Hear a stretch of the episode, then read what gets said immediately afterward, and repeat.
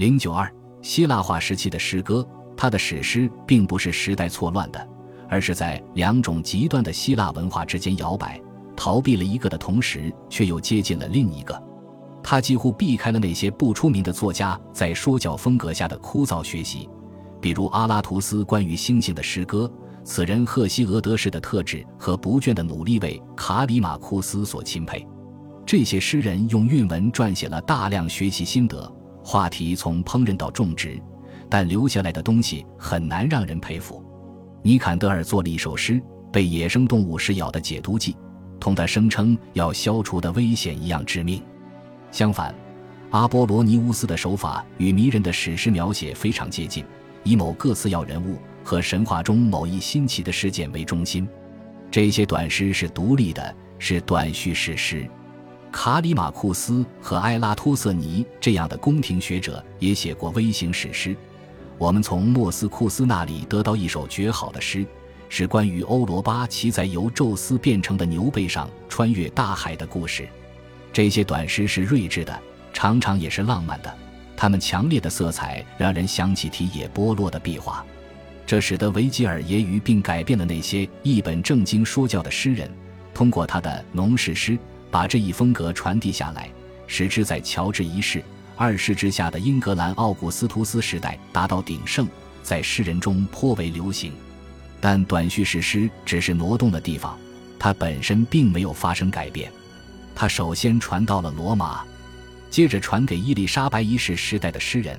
传给学识与诙谐再次相应成趣时期里的最适当的继承人。尽管受到奥维德的直接启迪，马洛的唯美诗歌《英雄》和利安的，从很多方面来说都是熟谙希腊文化的珍品。王室教师能避免王室图书馆员的错误吗？同阿波罗尼乌斯一样，有可能做过他老师的卡里马库斯写下了同样美好整齐的诗句。他的讽刺短诗同样是雅致的，他曾严肃地思考过诗歌的选择，并在讽刺诗、以扬格诗以及在后来更具实验性的作品集颇为著名的第二序言中宣称，他选择对抗他所称的批评者的嫉妒。他赞扬技术和技巧、苗条的缪斯、无人走过的路以及源自纯净的人迹罕至的山泉的水。赫西俄德是一个合适的榜样。荷马则是一个不可复制的天才，他拒绝写作一首关于单一神话主题或古代历史的连续长篇史诗。大叔就是大害虫，他这样写道。如果说他与阿波罗尼乌斯有区别的话，那一定是在这一点上。他在自己强有力的抑扬格诗篇中，为自己在不同风格、韵律和方言之间的多样性和可读性进行辩护。在古代评论家的帮助下，我们得以了解他所讨厌的东西。他恐惧或烦恼的是一个肥胖的女人，即安提马库斯的长诗《莱德》。这是伟大的讽刺诗人钦佩的一首诗，却引致了他的攻击。他还反对一个可能是亚里士多学派的批评家，原因也许在于卡里马库斯所厌恶的连续情节。对罗马诗人们来说。没有哪个名字比卡里马库斯的更有分量了。维吉尔在一首谈论诗歌窘境的诗中，绝妙地利用了卡里马库斯的前言。有关新诗的谈论，击中了追随庞德和艾略特读者的要害。卡里马库斯的学识渊博，但这又能带来什么呢？不幸的是，他的原作仅留下一些残篇，新的部分还在发现过程中。一九七七年，则公布了出自纸草文献的主要部分。他的抑扬格诗扩大了韵律诗主题的范围，但残篇却很难解，是以闪烁其词的极其博学的风格写成的。后人对他的四卷本《论起源》十分敬仰，而这是一部奇怪的选集。在头两卷中，卡里马库斯提出了一些令人困惑的问题，通常是关于缪斯的，有一个是关于某个陌生人的。他在一个粗俗酒会中与此人相遇并成为朋友。卡里马库斯用一种间接而生动的方式对此进行了描述。这是一首新诗，一条无人走过的路。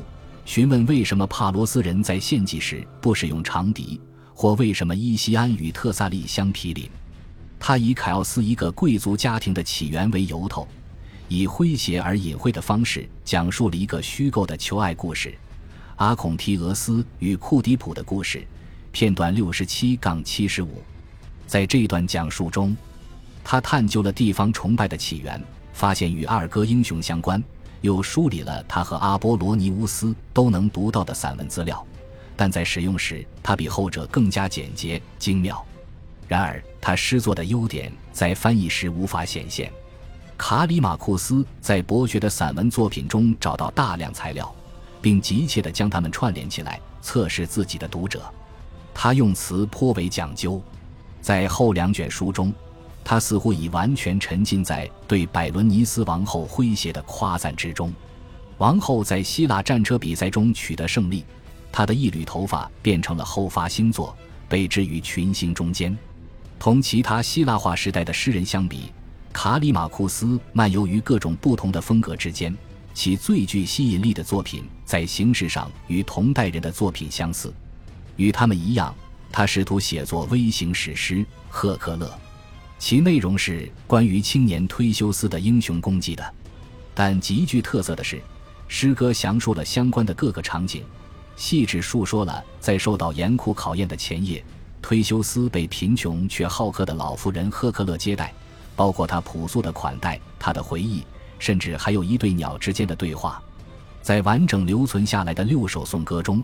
最好的三首以科斯、阿格斯和西兰尼城邦为背景，他们把观众对节日中显灵的神的生动感觉与一篇关于神人相遇传说的玩笑般的补录混杂在一处。这些是卡里马库斯自己虔诚信仰的证据吗？恰恰相反，诗人通过那些未受过教育者的简单信仰来娱乐他自己和我们，其风格颇为老于世故。卡里马库斯出生在西兰尼，在进入亚历山大里亚宫廷之前是一名教师。同很多抒情诗人和大多数历史学家一样，他也遭遇了流放。在幸存下来的爱情诗里，他机智地描述了自己对男孩子的爱情，却从未写过对女人的爱。然而，这种品味在其同代人中非常普遍。他的流放经历和同性恋取向。因形成了他的独特的嗜欲而被格外强调，但他对其所处时代的最显著的功绩，还是他以教师身份留下的。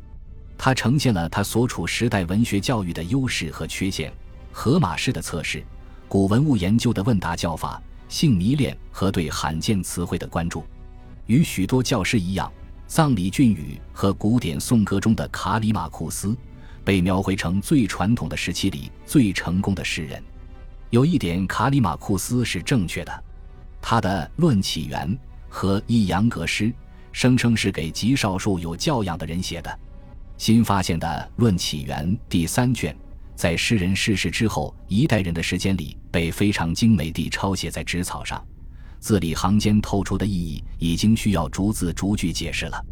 在罗马时代，卡里马库斯的新道路已经成为伟大的奥古斯都时代的诗人们公认的楷模。但他们具体能读到多少还不是很清楚。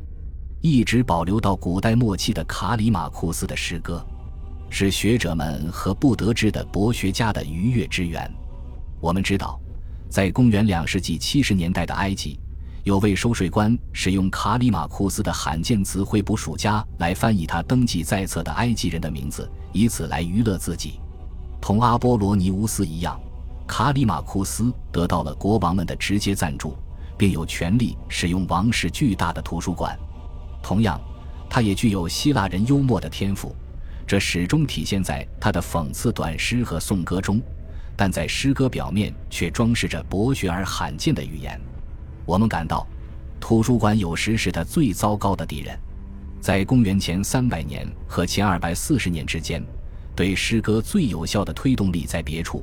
即对古风时期抒情诗的使用，在赞助人的促进下，诗歌成了伟大都城里娱乐的源泉和安然生活的背景。于是，在这种程度上，文学与君主的政治命运之间就存在了某种联系。稳定的王国意味着稳定的城市，确保了诗人的成长和实践，也意味着稳定的宫廷社会，允许诗人不断尝试并自由出入。在亚历山大之前。最早的希腊化诗人就已经在城市当中成长起来，并进入国王的视野，而此时他们的朝廷还相当年轻。到了公元前三世纪七十年代，新的君主政体似乎已经稳定，反映在诗作中的便是那些年亚历山大里亚朝廷的平静气氛。那种平静却从此再没有出现过，在海外的失败、内部的争斗、新的蛮族人、罗马人和帕提亚人的崛起，以及在亚历山大里亚被粗暴排斥和剥削的埃及臣民的野蛮状态，此种无政府状态，使得希腊化时期的诗人失掉了创造艺术的天分。然而，在公元前三世纪四十年代，他们创造出了最好的艺术。此后。亚历山大里亚新的创作势头逐渐消退，诗人们只剩下了对前人创造的模仿。学术研究成为一种特殊的艺术，而诗歌到公元前两世纪却衰落成为乡下的甜美诗。公元前一百四十五年，托勒密三世将学者和知识分子逐出亚历山大里亚，致使他们如同点点火花一般分散在爱琴海周围。虽然能写出优美希腊诗歌的创作者们在公元前一世纪获得了罗马人的赞助，但卡图鲁斯、赫拉斯以及维吉尔回顾过去，并以此种品味拣选他们的创作范本的做法是正确的。伟大的诗歌与政治完全分离了，它是睿智而讽刺性的，温文尔雅而敏感善解的，展现了生活中的不幸。它时常展示情感场景。而这些情感都是可以在神话的离奇故事里，在孩子和老人身上，在女英雄身上，也在家庭主妇身上找到的。就像十七世纪欧洲大多数诗歌一样，他只是从新学科以及旅行的偶然经历中抽取了一两个画面。洛可可式的智慧和颜色，以及古老的希腊城邦世界，也是诗歌喜欢表现的内容。我们也许渴望把卡里马库斯拉到东方。去寻找索罗亚斯德教教徒，或者聆听东方伊朗贵族的吟游诗人的吟诵，但卡里马库斯和他的同时代人有着优秀老男孩的精致，这是在东方人无法比拟的学校和城市文化中培养出来的。一大群无名教师为诗歌最后时代所贡献的，远远超过任何一个热衷此道的国王。在我们和他们欢快的都市风情之间。存在着一种浪漫品味的屏障，这种反差在最早的希腊思想中产生了最好的效果。在完美的达顿河十四行诗中，华兹华斯使用了一种也许会让卡里马库斯拍手叫好的艺术。这是一首十分简短、关于一条河及其源头的诗歌。全诗在音调和主题上变化极大，其中包含着各种知识和地方传说。当河流汇入大海时，这首诗转变成了希腊化时期的田园诗。我们勇敢、强大和智慧，我们人类在我们青春的黎明时刻，藐视那些必定消逝的成分，就该如此。这些诗行以对比翁的哀悼诗为基础，但是他总结道：够了。如果，正如我们都要走向缄默不语的坟墓一样，经历爱情、经历希望以及信仰的超卓天赋。我们感到，我们比我们所知的更为强大。在亚里士多德的影响之下，希腊化时代最优秀的心灵似乎无法有这种感觉。从埃及到印度，希腊文化为人类生活赋予了意义。世间的伟业造就了杰出作品，但作品的要素受自然发展的主宰。而公元前三世纪有品位的人，通过他们当时的学校教育和哲学学习。其智力和理性程度，即使与前人相比，也不相上下。恭喜你又听完三集，欢迎点赞、留言、关注主播，主页有更多精彩内容。